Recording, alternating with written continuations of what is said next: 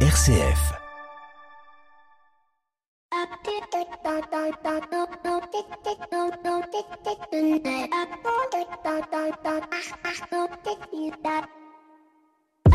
Bonjour à toutes et à tous. Cette semaine, en guise de propos liminaires, je souhaite vous évoquer un questionnement. Oui, je sais, je me questionne beaucoup, mais d'un autre côté, je ne ferais pas ce métier si je ne me posais aucune question. Et c'est pas mon invité qui me dira le contraire. À tel point d'ailleurs que certains n'hésitent pas à nous qualifier de pourris pour les plus polis ou de fouilles pour les plus grossiers. Et peut-être que parfois ils n'ont pas totalement tort. D'ailleurs, mon questionnement de cette semaine émane du grand jubilé d'Elisabeth II qui règne sur l'Angleterre et l'ensemble du Commonwealth depuis 70 ans et du rapport que la famille royale tient avec les médias. Si certains people voire même quelques têtes couronnées, sont la proie des journalistes. On a le sentiment que quand il s'agit de la famille royale anglaise, on passe un cap, que cela soit en quantité, en contenu et en qualité, bonne ou mauvaise. Et mon questionnement, assez futile au demeurant, est pourquoi? Ma réponse en deux temps, peut-être fausse ou erronée, mais certainement moins que quelques tabloïds anglais. Tout d'abord, la fascination, car on le sait, on ne veut jamais être déçu par les gens qui nous fascinent et on veut tout savoir, car ils font en quelque sorte partie de la famille, et ce n'est pas d'ailleurs les festivités dont nous avons pu être les témoins la semaine dernière qui me démentiront. Donc, c'est mis en place une forme d'industrie, celle du souvenir, bien évidemment, celle du tourisme, celle qui entraîne euh, aussi des prises de parti plus politiques avec les pros et les anti-monarchistes. Et enfin, au milieu de tout ça, cette industrie médiatique, car vous l'aurez compris, la monarchie britannique fait vendre. À tel point d'ailleurs que c'est cette dernière qui donne le là.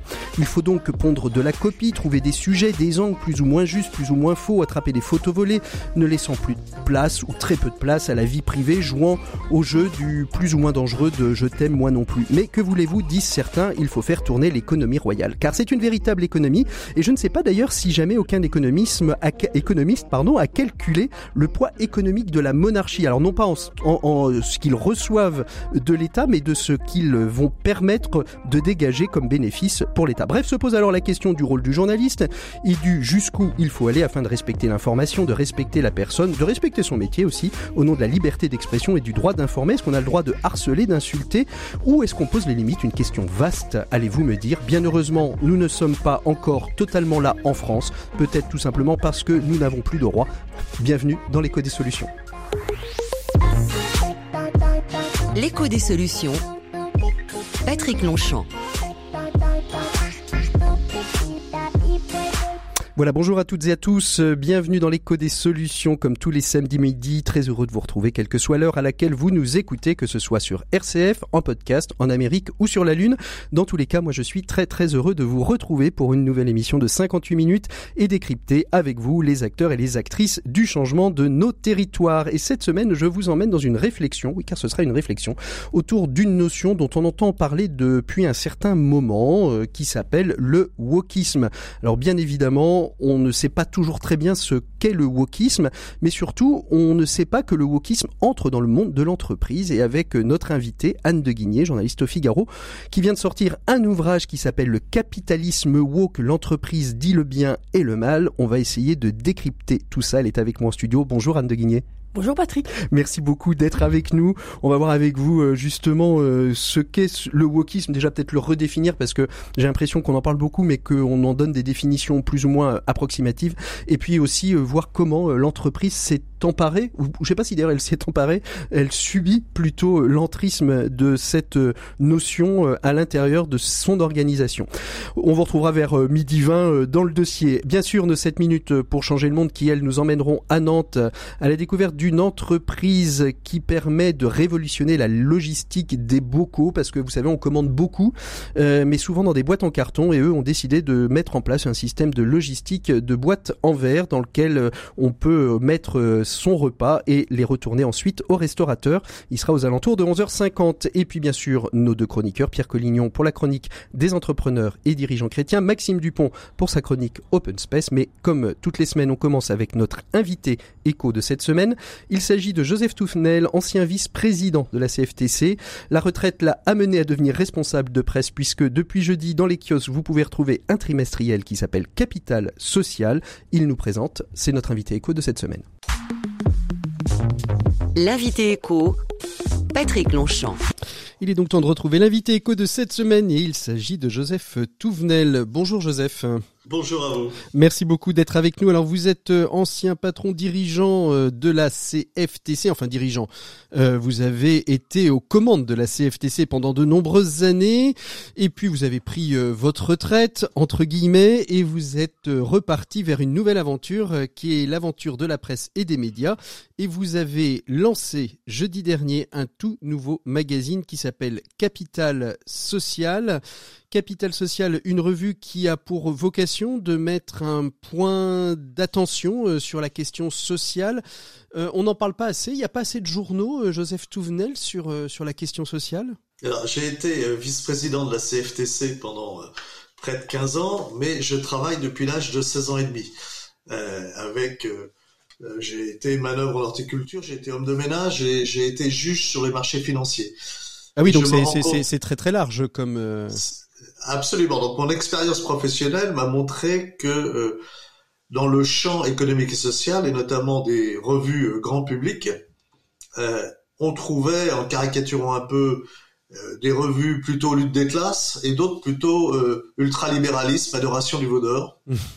et, et, et, on oubliait que, en fait, quelle que soit la structure, c'était l'humain qui faisait les différences. Moi, j'ai rencontré des chefs d'entreprise euh, très bien et d'autres beaucoup moins bien, comme j'ai rencontré des salariés très bien et d'autres beaucoup moins et bien. Puis, et puis et puis surtout quand on parle de, de, de social, euh, on peut aussi avoir la, euh, on peut aussi s'orienter davantage sur la question sociale, c'est-à-dire euh, les aidants, le handicap, l'inclusion, le social, c'est plus large que ça, c'est aussi le capital social de nos entreprises.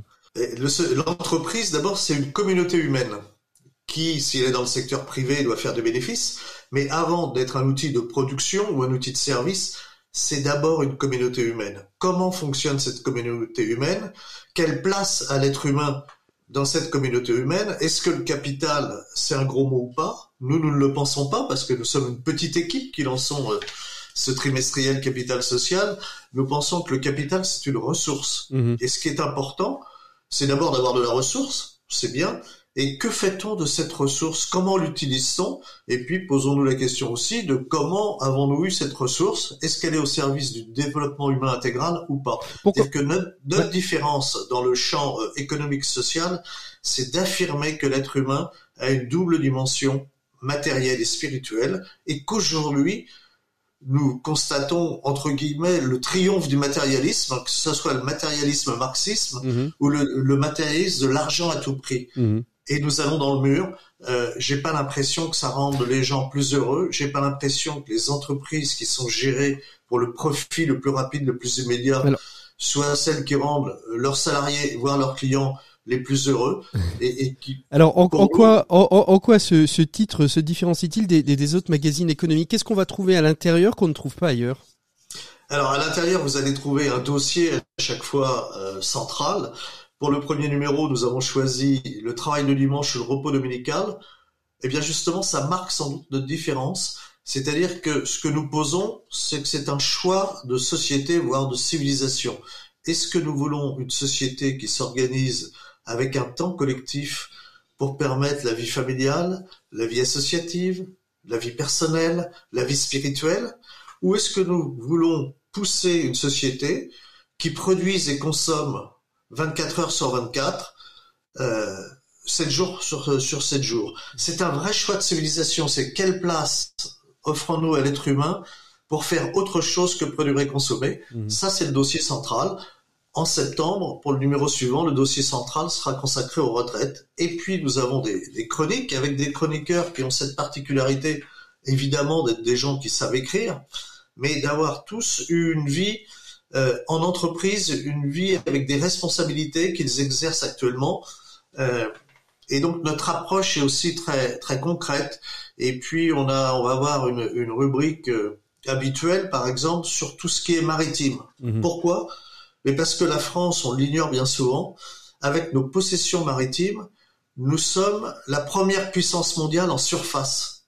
Enfin, si vous vous rendez compte, la France est la première puissance mondiale en surface avec nos possessions maritimes. Mmh. Qu'en faisons-nous? Quelle ambition porte-nous pour un développement qui soit un développement à la fois respectueux, harmonieux, mmh. mais aussi un développement économique et social avec cette possession? Rien. eh bien, on va, euh, on a un chroniqueur qui est un spécialiste, qui est l'ancien directeur du port de Rouen, qui tous les trimestres va nous faire une, chronique sur les choses de la mer, sur les ports. nous avons d'autres chroniqueurs, évidemment sur une partie culturelle aussi. on va avoir une chronique sur les vins par quelqu'un qui est un spécialiste parce que on associe les deux, on associe l'économie, on associe la vie. Et puis il y a des jeunes aussi qui interviennent. Je, je pense à une qui est encore élève, euh, mais qui est élève euh, à la rue d'Ulm, mhm. euh, qui, est, qui, est, une jeune femme très brillante et qui nous fait une chronique littéraire. Euh, elle a toute la liberté d'exprimer, de choisir son sujet, et c'est assez rafraîchissant. Euh, nous allons avoir des chroniques habituelles sur les PME, mhm. parce que nous n'opposons pas dans notre revue les salariés et les PME. entreprises, ouais. notamment les PME, parce que dans les PME, dans les petites entreprises, on trouve un regard souvent plus humain, plus proche entre les salariés et le patron. Mmh. Et c'est aussi ce qu'on veut défendre. Mmh. Ça ne nous empêche pas de dénoncer euh, quand ça ne va pas. Euh, et vous, on peut le voir dans le dans le numéro qui va sortir le enfin, qui sort le jeudi qui, 9, qui est sorti qui est sorti jeudi 9 il y a, il y a quelques jours dans le numéro qui est sorti il y a quelques jours donc là au mois de juin euh, nous dénonçons aussi un certain nombre de pratiques notamment dans le dossier du dimanche, euh, qui sont des ouvertures illégales mhm. euh, par des grandes chaînes. Et, puis, euh, et la loi ne passe pas ou la loi ne passe mal. C'est-à-dire qu'à la fois on est capable de dénoncer, mais à chaque fois l'on propose Ouais. Alors, oh, c'est en effet ce qui est important ce que vous dites. Il est important de, de dénoncer et aussi de proposer, peut-être aussi d'aller à la rencontre. Et c'est ce que nous, d'ailleurs, on, on, essaye de faire aussi dans l'écho de solutions. C'est aussi d'aller chercher ces acteurs, ces actrices du changement. Vous avez d'ailleurs euh, aussi à l'intérieur de ce numéro un grand entretien avec euh, une personne qu'on aime beaucoup aussi euh, dans, dans l'écho, qui est, qui est Pierre-Yves Gomez. Donc un numéro à retrouver depuis le 9 juin dans toutes les bonnes librairies et tabac de presse. C'est ça, Joseph Touvenel? Puisqu'on arrive oui, au terme les kiosques, les, les, marchands de journaux, euh, vous les avez dans les principaux kiosques. Euh, et, les distributions. Et si vous ne l'avez pas, demandez-leur euh, pour qu'ils puissent le, le faire venir. Et puis, et, puis, également par abonnement. Et voilà, c'est ce que j'ai dit. L'idéal, l'idéal, c'est de s'abonner pour que ce titre puisse perdurer. Je rappelle que c'est un trimestriel assez épais parce que vous avez voulu euh, faire le, le, le choix du papier. On n'en a pas euh, beaucoup parlé. On a beaucoup parlé du contenu, mais c'était aussi important. Vous avez fait le choix du papier plutôt que du numérique, même si on peut retrouver un site internet capitalsocial.com, c'est ça? Absolument, euh, c'est le choix du papier. Mais ce que je n'ai pas dit, c'est aussi que euh, dans le dans la revue, vous avez des pages un peu atypiques, vous verrez, avec notamment des fausses publicités où on détourne des publicités qui existent, parce que euh, le matérialisme passe aussi par le monde publicitaire. À la fois, il est bienvenu, mais à la fois ne, ne tombons pas dans les excès euh, de ce matérialisme-là. C'est ça. Et puis il faut savoir avoir un petit côté de dérision. Eh bien, on continue nous tout de suite avec euh, euh, notre chronique hebdomadaire avec Pierre Collignon pour les entrepreneurs et dirigeants chrétiens. C'est la chronique du bien commun. Merci beaucoup Joseph Touvenel. À très bientôt. Au revoir. Merci à vous. À bientôt. Pour une économie du bien commun, la chronique des entrepreneurs et dirigeants chrétiens, Pierre Collignon. Et on trouve Pierre Collignon pour la chronique des entrepreneurs et dirigeants chrétiens. Bonjour Pierre. Bonjour Patrick. L'univers des marques a envahi euh, tous les espaces de vie et notre environnement est saturé de messages publicitaires sur Internet, à la radio, à la télévision, dans les rues, sur nos bus et même sur le corps de nos athlètes. La pub est partout présente, mais qu'est-ce qui se cache derrière un tel déferlement, Pierre? C'est vrai que le bombardement euh, est intense. Des études menées par des chercheurs en neuromarketing assurent que chaque jour, nous sommes exposés à environ 1200 messages publicitaires et 15 000 stimuli commerciaux c'est beaucoup, c'est même trop. Face à un tel pilonnage, plus personne ne peut prendre du recul ou rester rationnel. On constate ainsi combien les individus complètement déboussolés après l'effondrement des communautés traditionnelles cherchent à s'identifier et à se rattacher à des communautés complètement factices. La marque de leur basket, celle des téléphones portables. Jean-Paul II, dans son encyclique Santissimus Annus, qui date de 1991, c'est donc pas récent, disait que la manipulation par les médias impose au moyen d'une insistance bien orchestrée des modes et des mouvements d'opinion, sans qu'il soit toujours possible de soumettre à une critique attentive les prémices sur lesquelles ils sont fondés. Ce qui est intéressant ici, c'est de revenir encore et toujours à la question anthropologique. Oui, car tout le discours publicitaire repose sur une vision très individualiste. Centré sur ses intérêts, isolé et opportuniste, l'homme est réduit à sa seule dimension de consommateur, délié de toute communauté et de toute culture lui préexistant. On pourrait presque se demander si le plan n'était pas dès l'origine de faire la chasse à toute forme de communauté naturelle pour créer un individu libre, libre de consommer. Et c'est ainsi que la, publicité euh, imprègne toute la vie collective. Peu à peu, elle, elle étend euh, son empire pour redéfinir comme objets commerciaux tout ce qui faisait autrefois la richesse de la vie collective. Oui, et l'exemple flagrant, bien sûr, c'est la fête de Noël qui se réduit aujourd'hui à une simple occasion de consommer. C'est aussi pourquoi on en arrive aujourd'hui à créer de nouvelles fêtes comme Halloween ou le trop fameux Black Friday qui nous conduisent dans le nouveau temple sacré de la consommation. Mais, mais il y a plus grave. La publicité ne change pas seulement ce que nous sommes, elle change aussi notre rapport aux choses. Qu'est-ce que vous voulez dire exactement, Pierre? Rapport aux choses? Ben, Simplement qu'avec cet esprit de consommation qui se développe, tout devient marchandise. Tout est vendable ou achetable à la condition de satisfaire des désirs individuels. Dans ces conditions, pas très étonnant de voir se développer le commerce du vivant, organes, cellules, tissus, transplantation, procréation médicalement assistée, gestation pour autrui, que sais-je encore. Ce, commerce encore souvent illicite est en croissance rapide du fait des profondes inégalités socio-économiques et de l'asymétrie d'informations qui existent généralement entre les bénéficiaires et ceux grâce au corps desquels ces thérapeutiques sont rendues possibles. C'est ainsi qu'en partant d'un simple constat, l'immersion permanente dans la publicité, on réalise à quel point notre vie peut se résumer en quelque sorte à, notre capacité à consommer. D'où la nécessité, je crois, et l'urgence d'un vaste travail éducatif et culturel qui, comprend l'éducation des consommateurs à un usage responsable de leur pouvoir de choisir, la formation aussi d'un sens aigu des responsabilités chez les producteurs et aussi chez les professionnels des moyens de communication sociale, sans compter l'intervention nécessaire des pouvoirs publics. On peut donc dire, en cette octave de, de la Pentecôte, que même si le rouleau compresseur est en place, rien n'est perdu. La reconquête passe par un effort individuel. Il consiste, euh, pour chacun d'entre nous, à définir son identité, non pas par rapport à l'achat des marques, mais par l'exercice de solidarité familiale et politique. Merci beaucoup Pierre euh, Collignon. On va évoquer euh, d'ici quelques instants le wokisme dans l'entreprise, l'entreprise qui dit le bien et le mal. Vous nous l'aviez évoqué dans une chronique et je pense que vous avez ouvert aussi la discussion de notre entretien avec Anne de Guigné d'ici quelques instants. On fait une pause musicale dans l'écho des solutions. On se retrouve tout de suite après avec notre invité.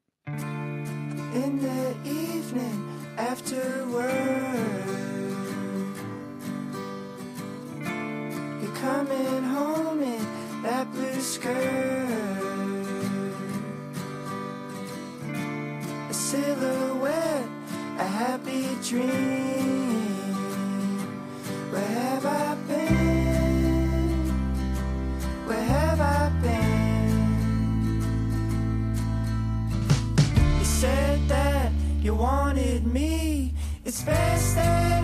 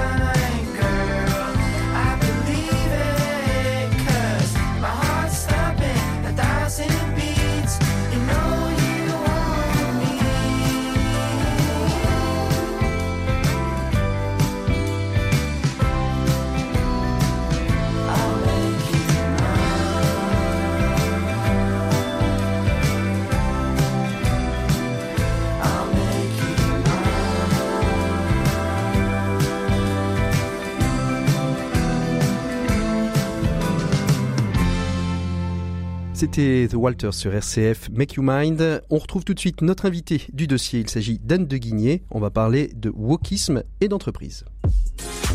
L'écho des solutions. Patrick Longchamp. Voilà, il est donc temps d'ouvrir le dossier de l'écho des solutions de cette semaine qui va être consacré à la question du wokisme et plus largement du capitalisme woke quand l'entreprise dit le bien et le mal. C'est le titre de l'ouvrage d'Anne de Guigné, journaliste économique au Figaro. Bonjour Anne.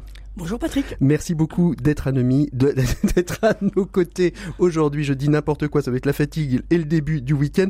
L'entreprise qui dit le bien et le mal, le wokisme. On va peut-être commencer par définir un petit peu les termes parce que la question du wokisme, on, on entend parler à, tout bout de champ en ce moment dans, les médias. Euh, chacun donne une définition qui est toujours un petit peu la même, mais en fait final, finalement, si j'ai bien compris le début de votre ouvrage, il y a la notion de wokisme qui est une notion finalement identitaire euh, de, qui, est, qui est prise par euh, les, défenseurs de cause. Euh, et puis il y a le wokisme qui est en fait finalement repris à l'inverse finalement comme une critique de ces de ces porteurs de cause. Donc le wokisme c'est quoi et, d'où faut-il se placer pour bien le comprendre? Oui, parce qu'en fait, l'acceptation du terme a évolué. Au départ, le, le c'est un terme euh, qui vient, qui vient d'Amérique du Nord, des milieux, des milieux afro-américains, et qui, désigne le fait, évidemment, qui est positif. Donc, woke, c'est éveillé. Il faut toujours mieux être éveillé qu'endormi, qui désigne le fait d'être éveillé aux injustices sociales et raciales. Et je pense que vraiment, tout le monde ne peut qu'adhérer à l'objectif de ce mouvement, qui est de lutter contre ces injustices. Mais ces dernières mutations sont à, mes yeux inquiétantes, puisque pour, pour lutter contre l'injustice, le wokisme propose en fait de créer une égalité des conditions. C'est-à-dire tout simplement, en fait, vous, considérez chacun sur une échelle des privilèges et en fonction de critères. Essentiellement, ce sont des critères de race, donc vous reconnaissez la race, d'orientation sexuelle et de sexe ou de genre. Ou de genre. Donc, euh, ce, qui, ce qui veut dire qu'à un moment donné, si on, on, on se met dans, dans, dans un, une forme de classement, c'est que on, on considère qu'il y en a qui sont mieux ou moins bien que d'autres. Voilà. Donc, en définitive, ça vient finalement casser euh, toute la dynamique, euh, j'ai envie de dire, d'égalité, c'est-à-dire de, de, se mettre tous au même niveau et de s'accepter en tant que tel. L'idée du wokisme, c'est d'accéder à l'équité, pas l'égalité. Ouais. Et donc, vous avez donc le top du privilège, donc c'est l'homme blanc hétérosexuel, voilà, le fameux boomer.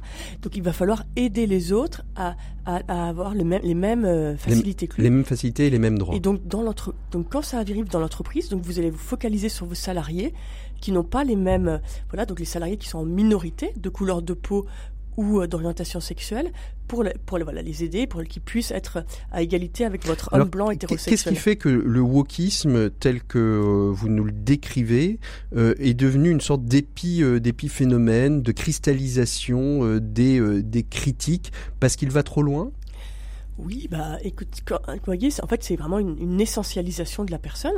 Et en fait, vous déniez complètement à chacun la possibilité de s'extraire de ses origines voilà, de, simplement euh, l'idée que vous pouvez euh, du mérite, de, du, du, chemin, de la culture qui va vous permettre de sortir de vos origines. Donc si vous êtes une victime, vous serez une victime toute votre vie. Par ailleurs, c'est le terme de victime, donc c'est une définition qui est à mon sens très restrictive donc, de cette diversité, puisque la question sociale est complètement évacuée, elle est mmh. uniquement fondée sur la couleur de peau et l'orientation sexuelle.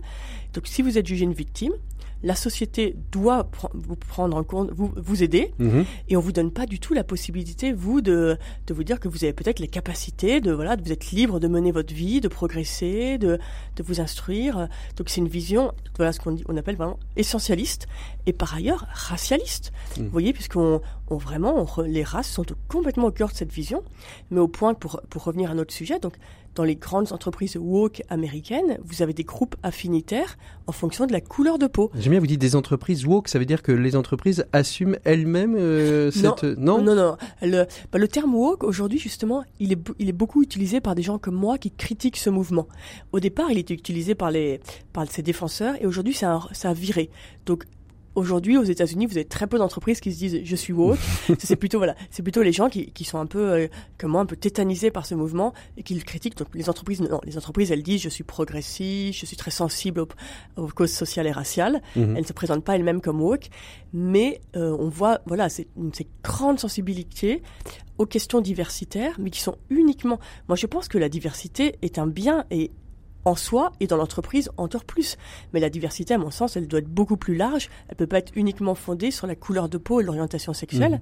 ce qui est le cas dans ces entreprises américaines. Et, c'est tellement le cas, et vous le décrivez dans, dans, dans, dans votre ouvrage, que, euh, alors je sais pas si c'est le cas en France, mais en tout cas dans certaines entreprises américaines, la, la formation euh, va être donné en fonction euh, de la culture, de la couleur de peau. C'est on va on va pas on va pas former euh, un, asiatique de la même manière qu'on va on va on va former un, afro-américain. Bah surtout vous avez des formations réservées aux blancs donc pour travailler sur leurs privilèges blancs. Et il a même été documenté que dans des grandes boîtes, voilà, qui sont pas pourtant pas des parangons du progressisme comme la grand, le champion de la défense américain, Lockheed Martin, mhm. vous avez des stages réservés aux hauts cadres hommes blancs hétérosexuels mmh. qui vont partir en stage 4-5 jours parce que eux voilà eux c'est vraiment le top du privilège pour un peu déconstruire tous leurs privilèges et, réfléchir sur leur cas donc c'est une vision euh, complètement enfermante. En fait, en fait, finalement, on leur fait faire un, travail de conversion euh, en disant euh, vous êtes blanc, mais, mais pas que. Il faut que vous soyez aussi un peu noir, un peu jaune, un peu. Non, non, non. vous êtes blanc, donc ayez conscience de tous vos privilèges et apprenez à voilà ayez conscience de vos privilèges. Non, vous resterez toujours blanc et privilégié, mais regardez les autres, apprenez, voilà, laissez la place à quelqu'un, quelqu'un d'une couleur de minorité. Mais c'est intéressant parce que cette, euh, voyez, aujourd'hui, cette vision, nous, évidemment, en France, on regarde ça avec beaucoup d'étonnement parce qu'on en est protégé tout simplement, parce qu'on n'a pas le droit aux quotas, enfin les quotas raciaux n'existent pas. Hmm. Vraiment, on va vous demander, enfin, aucune entreprise va vous faire, va faire des colonnes de la couleur de peau de ses salariés. Et par ailleurs, vous avez la protection des données. Vous n'allez pas non plus faire des sondages sur l'orientation sexuelle dans un, dans, un, dans, un, groupe. C'est hmm. complètement impossible. Mais aux États-Unis, c'est très courant. Et aujourd'hui, pour être coté au Nasdaq, vous devez, les membres du board du Nasdaq doivent présenter au moins deux minorités. Hmm. Il faut une, enfin, une femme, non, c'est pas une, de, genre féminin, donc quelqu'un qui se revendique de genre, féminin. Donc pas forcément une femme euh, biologiquement féminine. Non, non, mais voilà, quelqu'un qui se dit je suis de genre féminin. Et une minorité sexuelle ou, ou ethnique. Donc vous devez, chaque, tous les membres du board doivent remplir un questionnaire sur leur orientation sexuelle et leur couleur de peau. Mhm.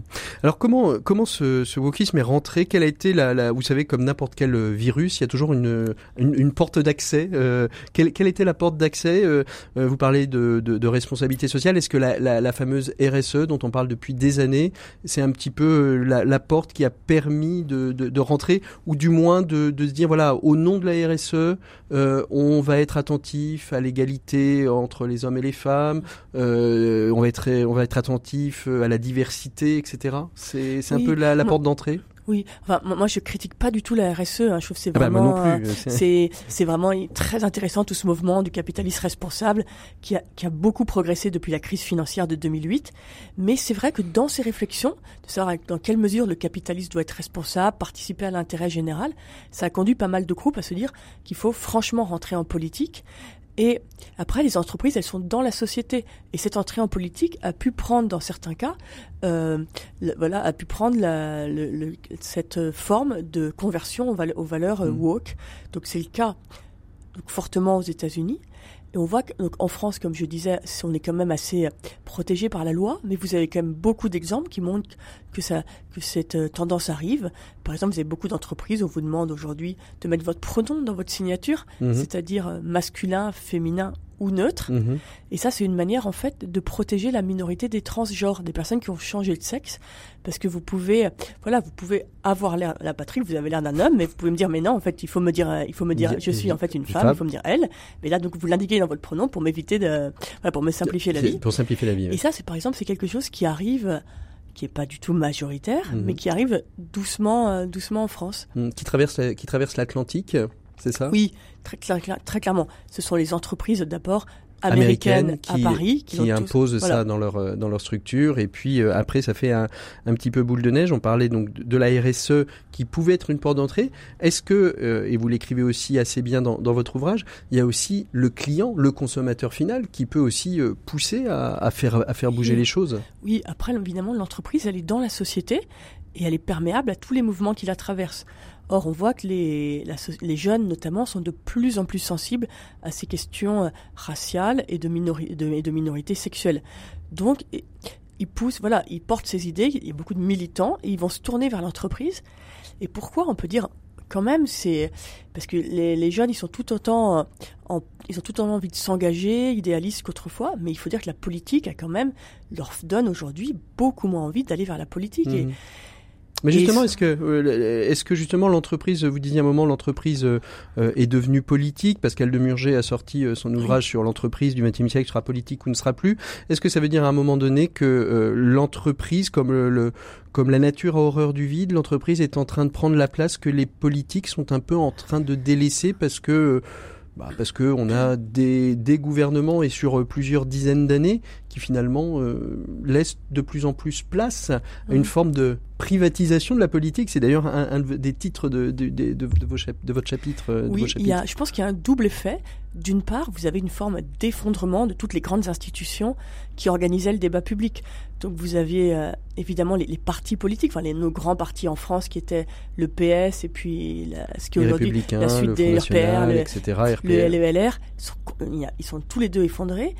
En Marche n'est pas un grand parti. En Marche a gagné les élections, mais on voit bien qu'il n'y a pas de structure, il n'y a, quasiment rien derrière Emmanuel Macron. Donc voilà, les grands partis se sont effondrés. Les syndicats se sont complètement effondrés. On voit les scores. Autrefois, voilà, les syndicats vraiment formaient des bataillons de jeunes gens, organisaient le débat, euh, les partis répondaient. Enfin, c'était vraiment des grandes structures. Et voilà, et on parle, on parle même pas, on est chez RCF, des voilà, des, des religions, de la, de, voilà, de la religion, dire, la oui, religion la, chrétienne qui, quand même, est pareil, organisait le débat, euh, qui aujourd'hui est quand même très peu, minoritaire. Vous, vous, revenez un peu sur la thèse de Jérôme Fourquet euh, sur mm. l'archipel français, qui dit oui, finalement il y avait deux, deux grands piliers en France, mm. qui étaient le communisme et le catholicisme, qui tenaient un petit peu Ouais. finalement le, le, débat et qui en même Mm. temps euh, tenait, euh, euh, faisait le lien avec toutes, euh, tout, tous ces courants de, de pensée qui aujourd'hui euh, a complètement, a complètement disparu et donc on a une France morcelée et on se retrouve justement avec ces entreprises qui sont obligées de faire face à ce Mm. morcellement puisque finalement chacun est sur son petit archipel à défendre ses propres droits Voilà. sauf quand il se retrouve sur un rond-point. La, la, dernière grammaire commune, Ouais. ce sont les grandes marques. C'est un peu, moi j'avoue que c'est pas quelque chose qui me, qui, qui me réjouit réjouit beaucoup. pas moi non plus. Mais, mais en tout cas, c'est voilà, c'est quelque chose de commun que tous les Français connaissent, leur Carrefour, euh, euh, leur chaîne de télé. Et par ailleurs, donc vous avez à la fois l'effondrement des institutions classiques et le fait que les- aujourd'hui les plus grands groupes mondialisés sont bien plus puissants que les États.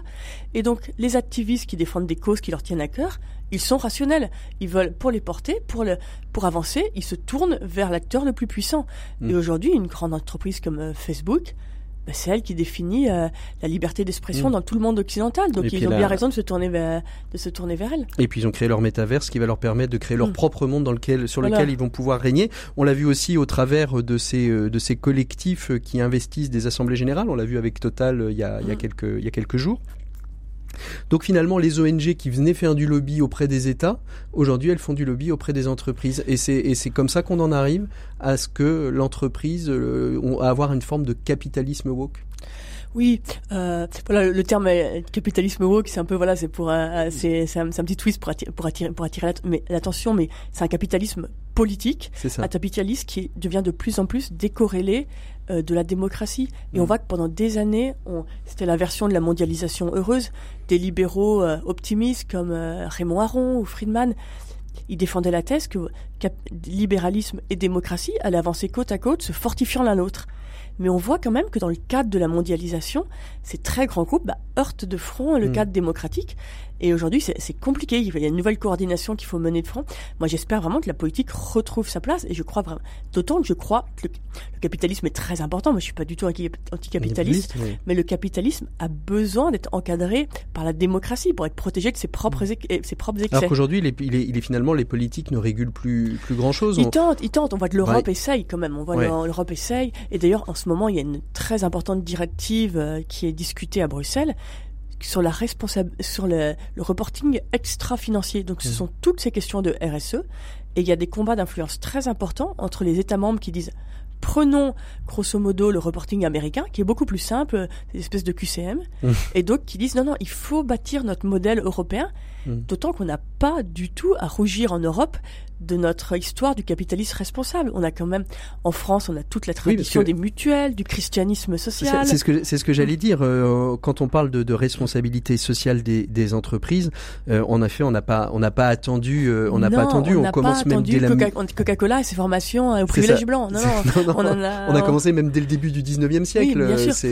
Non, on a une forte tradition. Et puis vous avez toute l'Europe du Nord qui a aussi une tradition sociale. L'Allemagne, l'ordolibéralisme, c'est un mouvement qu'on connaît trop mal en France, mais qui est passionnant. C'est une des meilleures réponse à ces questions de la responsabilité du, du capitalisme. Donc moi vraiment, j'espère vraiment qu'à Bruxelles, on va réussir.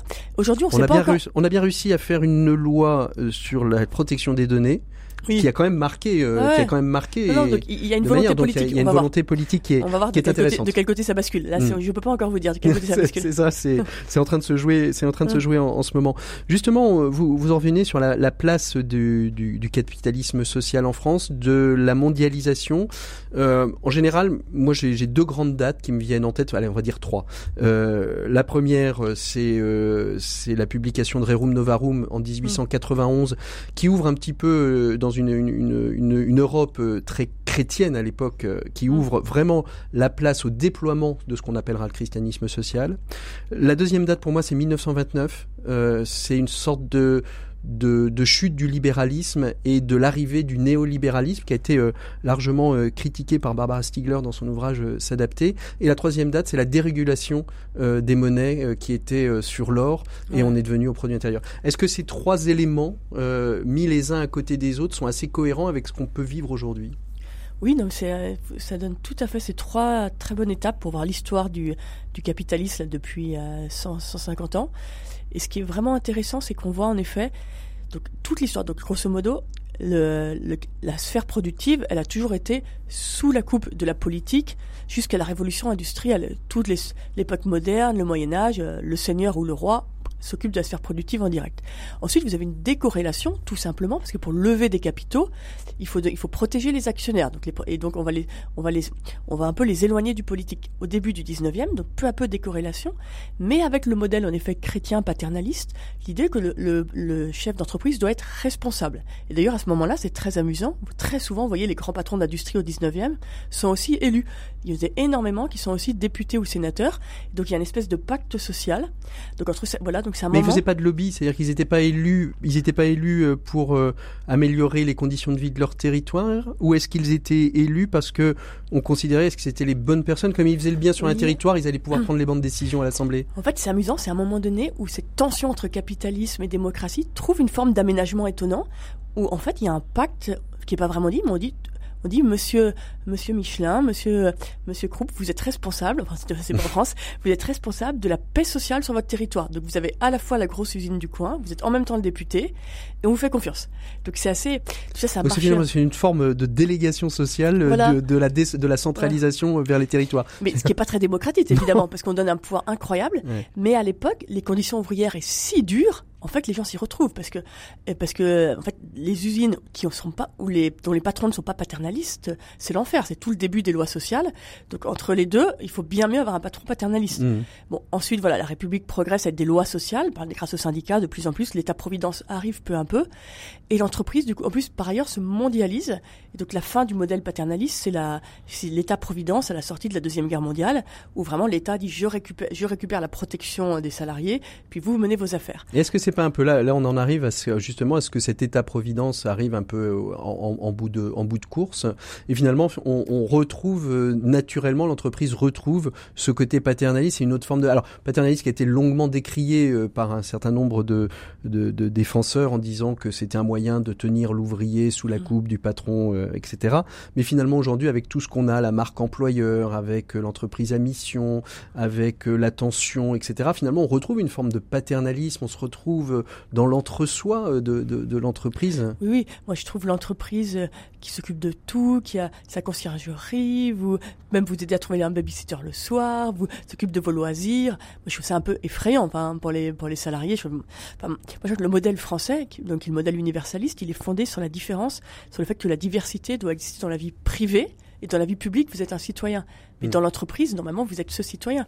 Et le mélange absolu vie privée, vie publique au sein de l'entreprise, euh, voilà, moi, moi, je le trouve euh, tout à fait préoccupant. Tout à fait préoccupant. Alors, on est, on est dans l'écho des solutions, on aime bien. Est-ce qu'il y a des sources d'espérance dans tout ça? Parce que on, on entend le, le wokisme, l'entrisme. Le, le- Est-ce qu'il y a des sources d'espérance? Vous le disiez un petit peu en filigrane, la RSE, les entreprises à mission, la loi Pacte, tout ça, c'est quand même des, des, des, des jolis marqueurs pour le monde de l'entreprise Oui, aujourd'hui. c'est plus que des jolis marqueurs. Je pense que euh, ce qu'on disait tout au début, aujourd'hui, la demande de sens des, euh, des citoyens, de tout le monde, se tourne vers l'entreprise. Voilà, on peut le, dé- on peut le déplorer. Moi, c'est vrai que c'était, pas- c'est pas, je préférais que ça va à la politique ou à la, la philosophie, la religion, mais non. Mais aujourd'hui, les gens se tournent vers l'entreprise et l'entreprise doit être à la hauteur de cette demande et on lui a donné des cadres.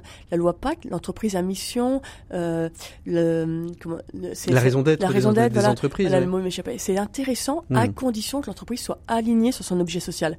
Moi, je pense qu'il faut qu'elle soit un peu plus modeste, qu'elle voilà, se dise pas je vais lutter contre le racisme, mais simplement chacun, chaque entreprise peut faire quelque chose, répondre à cette demande de sens des salariés, en étant très attention d'être aligné avec son objet social et ce qu'ils font. Et il y a beau, mille choses à faire. Il y a beaucoup d'entrepreneurs qui, qu'on regarde de près, il y a beaucoup d'entrepreneurs qui sont vraiment très impressionnants. Mm. Allez, qui ont on une leur vision donne. on leur- précise. Est-ce qu'on peut leur- Est-ce que vous avez quelques noms? C'est toujours bien de dénoncer ceux qui bossent bien plutôt que de dénoncer ceux qui bossent mal. Ah, mais moi, par exemple, j'ai des, euh, j'ai des copains qui ont fondé. À l'envie À l'envie. Ah qui est une boîte qui s'occupe de, de personnes qui vont euh, d'assistantes euh, qui vont qui vont voir les personnes âgées et qui vont essayer de refonder ce refonder ce métier en essayant justement d'aligner leur salaire, de les responsabiliser. On les a pas encore reçus ici. Ça fait partie de la, la petite to-do list de- de- Voilà. des invités à voir. Bah eux voilà typiquement bah, voilà on, on était en école de commerce ensemble et eux vraiment ils ont été vers un métier euh, très différent en général de ce qu'on fait en sortie d'école de commerce. Donc ça par exemple je trouve que c'est vraiment eux, voilà, une vision euh, très claire mais alignée. Ils, ils prétendent pas ils prétendent juste euh, changer les conditions de ce métier-là euh, de et voilà et par ailleurs s'occuper du les grand âge valoriser, de valoriser, s'occuper du grand âge, valoriser. Et respecter le, le, le travailleur du social, l'aidant, Voilà. pour, pour permettre de Un- respecter le senior. voilà un métier qui est à la fois évidemment essentiel et Mm. très mal considéré dans notre société. Bah, eux voilà typique très.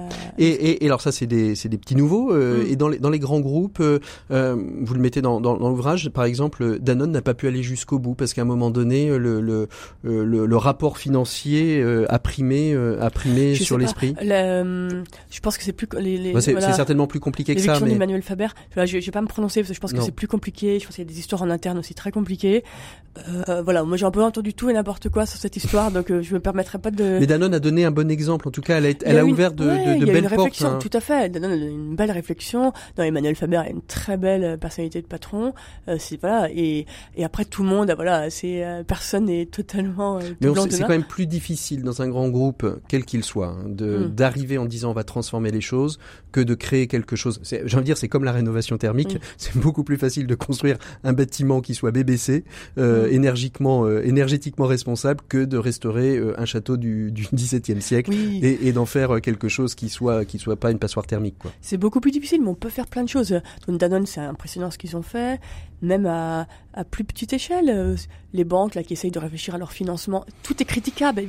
En Tout fait, est- le monde n'est pas parfait, sinon pas ça parfait. saurait. Et puis c'est pas un monde de, de main propre. En fait, Mm. il faut faire un peu mieux, pas à pas. Euh, le capitalisme, l'entreprise, euh, c'est le pragmatisme, c'est sur le terrain. Donc c'est des petits pas. Il faut aussi être modeste. C'est les, petits pas. Vous avez, euh, vous avez, pourquoi vous êtes intéressé à ce sujet? Euh, Normalement, c'est la, la question que je pose en premier. Je vais la poser en dernière. Pourquoi vous êtes, vous intéressé à cette, à cette question du, du capitalisme woke? Qu'est-ce qui est venu vous titiller dans votre âme de journaliste Bah, j'étais, j'étais à la fois très intéressée de voir d'un côté l'État. Qui en fait se défausse de plus en plus sur l'entreprise en lui confiant des, des tas de pans de sa mission régalienne, mais ne serait-ce que le prélèvement à la source, tout le Mhm. monde applaudit. C'est vrai que c'est très pratique. Mais c'est Mais l'entreprise en fait, qui c'est travaille, l'entreprise maintenant qui qui prélève, collecte, c'est qui ça. collecte l'impôt. Euh, vous avez maintenant l'État doit s'occuper de surveiller les droits, euh, que les droits humains soient bien respectés chez ses, euh, chez ses, euh, C'est partie voilà, chez ses prenante. parties prenantes, même lointaines. Donc c'est, moi je trouve ça très impressionnant de voir à la fois l'État qui confie tant de missions aux entreprises, Et par ailleurs, dans les publicités autour de nous, je trouvais les publicités des entreprises, mais incroyable. Plus personne dit euh, achetez ma voiture. Euh, elle pollue. Elle, est bien. C'est toutes les publicités. On vous vend un supplément d'âme. Vous êtes quelqu'un de responsable vous, vous ne serez pas transphobe, euh, vous. Euh, donc, j'ai, ça très, donc les deux mouvements m'ont très m'ont, interpellé en fait. Merci beaucoup Anne de Guigné d'avoir été notre invitée du dossier de l'éco des solutions. Je rappelle que vous avez sorti aux presses de la Cité un ouvrage qui s'appelle Le capitalisme woke, l'entreprise dit le bien et le mal. Merci Patrick. On se retrouve nous tout de suite après Maxime Dupont avec nos 7 minutes pour changer le monde. Open Space, Maxime Dupont.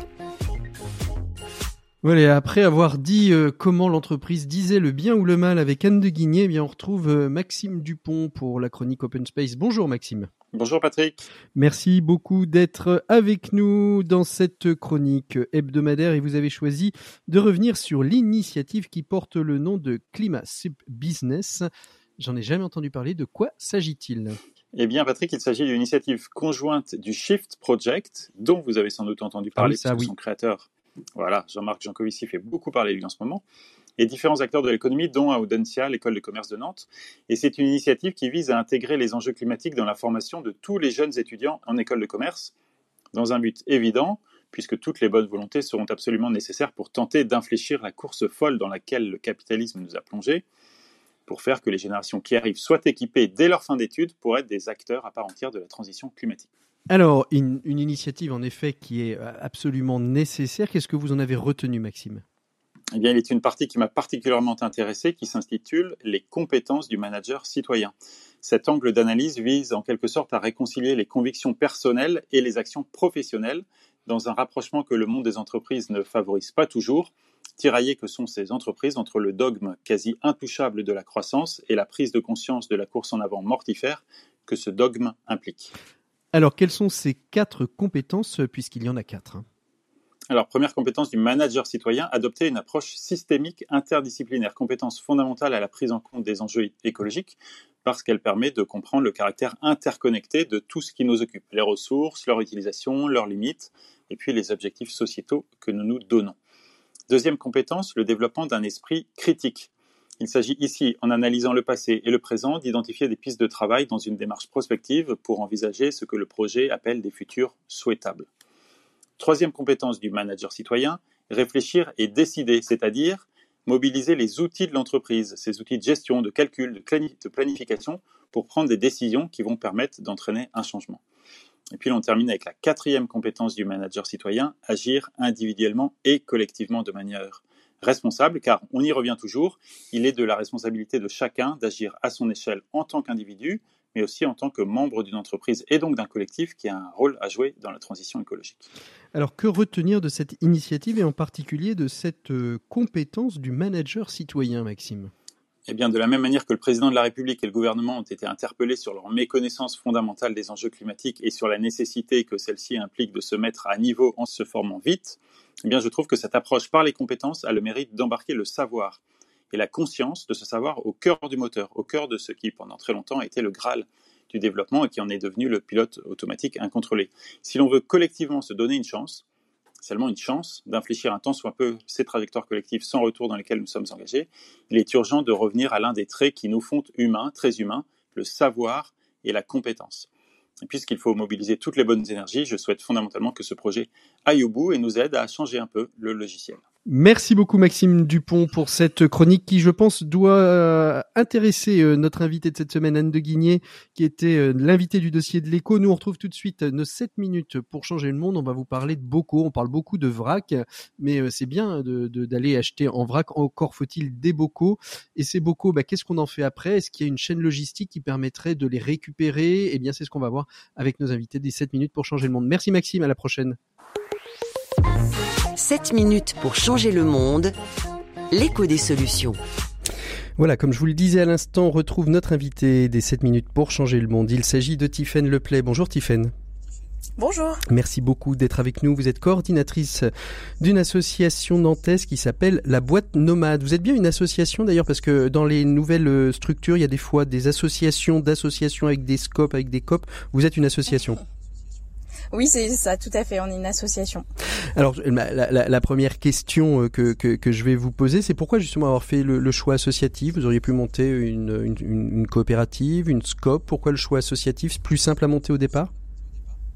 Oui, tout à fait. Euh, euh, en fait, notre euh, notre modèle, il est assez innovant et du coup, pour pour expérimenter, c'était assez porteur en fait de faire une association. Mhm. Et aussi, on n'avait pas forcément de, enfin, on n'a pas de but de lucrativité et on le voit vraiment comme un projet collectif qui associe bah, nos partenaires, les restaurateurs, dans la démarche, dans la démarche. Et mhm. c'est un projet citoyen. Euh, du coup, euh, donc le mode, le mode associatif correspondait plus euh, à vos valeurs. Alors on va dire bien évidemment qui vous êtes et, et, ce que vous faites. La, la, boîte nomade, ça porte bien son nom, hein, la boîte qui, qui bouge. Aujourd'hui, on, on, fait un constat. Il y a de plus en plus de, de, de ventes à de ventes à emporter. Très souvent, les contenants sont ne sont pas tous biodégradables, sont pas tous éco-responsables, et vous avez décidé de créer une sorte de filière de, de réemploi, de recyclage de ces de ces contenants euh, comment est, née euh, l'idée de, la boîte nomade? À quel moment vous avez pris conscience et que vous vous êtes dit avec euh, les, autres parties prenantes de votre association d'aller vers cette démarche? Mmh. En fait, euh, moi j'ai travaillé euh, pour euh, pour un, un, gros groupe pendant huit ans et du coup c'est vrai que j'avais à cœur de mettre en, en, en, pratique mes convictions écologiques au sein de mon entreprise, euh, mais en fait le but ultime de l'entreprise en fait était pas forcément euh, en en phase, en, voilà, en connexion, mm. en phase avec ce que j'avais envie de faire. Moi j'avais vraiment envie de mettre toute l'énergie que je mettais dans mon travail plutôt vers un projet de réduction réduction des déchets.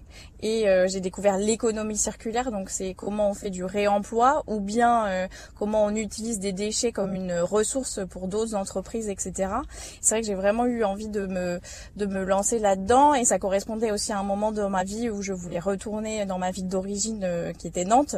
Et du coup c'est comme ça que je me suis impliquée dans ce projet là notamment avec une autre association qui s'appelle Bout à Bout qui est implantée là-bas qui fait du réemploi de bouteilles en verre depuis des déjà 2017 et qu'on a eu en fait l'idée ensemble de faire la, la, la même chose pour euh, euh les, boîtes de la restauration mm. à, emporter exactement.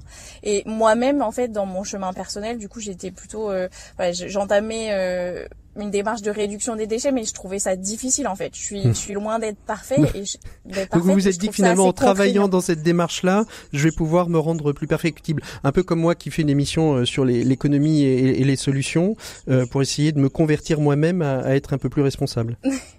Oui, il y a, y a, de ça et puis c'est surtout euh, bah, euh, de créer des solutions concrètes en fait pour que les gens euh, puissent appliquer des gestes zéro mm. déchet plus facilement parce qu'aujourd'hui c'est des gens qui s'engagent parce qu'ils sont convaincus et qui mettent en place les, les choses mais mais l'organisation du commerce n'est pas faite en fait pour. Mm. Alors comment ça fonctionne tout ça?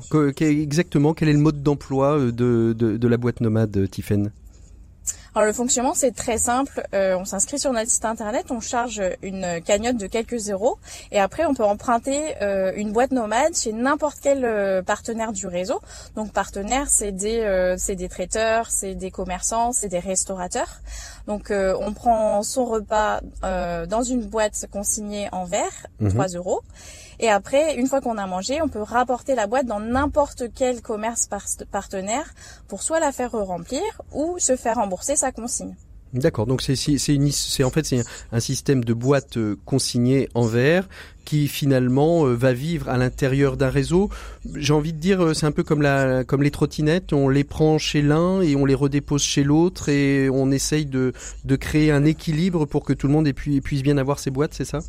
Ouais, c'est exactement ça. En fait, euh, euh, on développe un système de consigne mutualisé à l'échelle de la métropole pour faciliter la vie des, clients et des restaurateurs qu'on accompagne également et pour transformer euh, la contrainte de la consigne plutôt en, plaisir de, bien manger sans avoir à se demander. On, a mesuré l'impact, l'impact un peu environnemental de l'utilisation de ces boîtes avant, avant utilisation. alors avant utilisation, je ne sais pas parce que vous êtes vous avez une petite année d'existence, mais aujourd'hui, l'impact environnemental de la restauration euh, sur les contenants, c'est quoi? Et, comment vous allez vous-même calculer l'impact que, que vous avez, que vous aurez?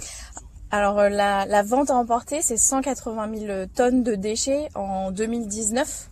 Euh, donc ça, avant la crise Covid et avant euh, aussi euh, la nouvelle prise de, de d'habitudes de consommation à emporter qui se sont largement démocratisées aussi pendant pendant la crise sanitaire et la vente en livraison à domicile, c'est plus de 600 000 emballages jetables par an. donc si on veut avoir quelque chose de plus de plus responsable. c'est environ 100, euh, c'est 100 emballages qui sont jetés chaque seconde en fait. Mmh. Donc c'est, euh, ce qui est, ce qui est énorme. Et alors vous, vous, votre vocation et votre enjeu, euh, c'est d'aller vers vers quoi sur la métropole nantaise? Pour l'instant, vous êtes que sur Nantes. Hein. Oui, pour l'instant, on n'est que sur euh, sur Nantes. L'idée, c'est vraiment de mailler toute la métropole euh, avec euh, des, des points d'emprunt et de retour des boîtes pour faciliter et généraliser le système de consigne, le faire faire en sorte que ça soit démocratisé. Notre objectif, c'est d'avoir 300 300 points de de collecte et de, de commerçants d'ici fin 2024. Mhm. Ça veut dire aussi que vous pourrez travailler avec tout ce qui est vrac ou pas du tout? Ou pour l'instant, vous concentrez uniquement sur les restaurateurs? Alors euh, les épiceries vrac notamment elles sont euh, sont envisagées pour euh, être des points de, de, dépôt de, notamment. Mhm. Ouais, pour pouvoir voilà avoir pour pouvoir aller faire ses courses en fait en vrac et pouvoir avoir mhm. des, des contenants qui sont mis à disposition ou bien rendre les contenants qu'on a pris chez son restaurateur la veille. Vous êtes, vous êtes les seuls en, en, France à faire, euh, faire ça. J'ai cru comprendre que vous faisiez partie d'un collectif national. Euh, à, à, deux, à deux et à plusieurs, on va, on va encore plus loin. Via, vous travaillez ensemble ou c'est juste un collectif pour euh, mailler le territoire français? En fait, il y a deux collectifs. Euh, il y a un réseau national de, euh, de consignes qui regroupe, euh, qui s'appelle le réseau consignes, qui recoupe vraiment globalement tous les opérateurs de consignes, pas forcément que pour les boîtes, mais aussi pour les bouteilles, pour les bacs, pour les fûts, etc. Qui est vraiment un, collectif national sur lequel on, on s'instruit des nouvelles réglementations, on échange sur les bonnes pratiques de mmh. lavage, etc. Et après, on a un collectif beaucoup plus opérationnel qui s'appelle le collectif IMPEC. Euh, dans lesquelles on est neuf initiatives de consignes vraiment ciblées sur euh, les plats à emporter et en livraison. Et là, on mutualise beaucoup plus, on mutualise, on mutualise nos expériences, notre temps, et aussi euh, on développe ensemble une, euh, une plateforme digitale, une web app euh, qu'on co-construit ensemble et qu'on utilise dans chacune de nos villes en fait. Hmm. Si on veut être éco-responsable, ça veut dire aussi faire attention aux contenants. Vous êtes fabricant de contenants, vous allez sourcer des fabricants qui correspondent à vos valeurs pour pouvoir justement aligner euh, l'entreprise à, l'ensemble de, de sa chaîne de valeur? Oui, tout à fait. En fait, nous, on source des contenants, on les fabrique pas. Euh, fabriquer un contenant, euh, c'est euh, c'est une expertise qui est totalement différente de la nôtre, qui, qui est plutôt ciblée sur la logistique et la sensibilisation à des nouvelles pratiques de consommation. Donc, on va vraiment acheter des contenants et le choix des contenants s'effectue effectivement hmm. en fonction de de sa longévité dans le temps, parce que le but c'est de réutiliser un grand nombre de fois. Nous, on est sur des boîtes en verre qui vont être beaucoup plus énergivores à produire que de l'emballage jetable, mais qui vont pouvoir être utilisés euh, euh, jusqu'à 2000 fois. Mhm. Donc euh, là, en termes d'impact environnemental, on va pouvoir vraiment être être impactant. Et on, on choisit des, des fournisseurs, notamment français. On, on travaille avec Duralex et, et Arc International, qui sont des, des fabricants, des fabricants français. Merci beaucoup, mm. d'avoir été notre invité de ces 7 minutes pour changer le monde. On n'oublie pas que vous avez une campagne Ulule il y a encore 15 jours pour justement vous aider à accompagner votre votre développement et justement on peut euh, sur cette campagne euh, bénéficier de, de contenants en verre qui seront euh, les vôtres et qui seront pas consignés ceux-là si j'ai bien compris. Non, en fait, on fera des dons de contenants à aller chercher dans les restaurants partenaires. Dans les restaurants partenaires. Merci beaucoup, Tiffaine. Merci à vous toutes, à vous tous d'avoir été à l'écoute de l'écho des solutions. On se retrouve la semaine prochaine, même heure, même endroit, suivant l'heure à laquelle vous nous écoutez et l'endroit où vous nous écoutez aussi. Vous pouvez nous retrouver en podcast sur rcf.fr et sur toutes les plateformes de podcast dédiées. D'ici là, portez-vous bien. Bon week-end à toutes et à tous. À très bientôt. Au revoir.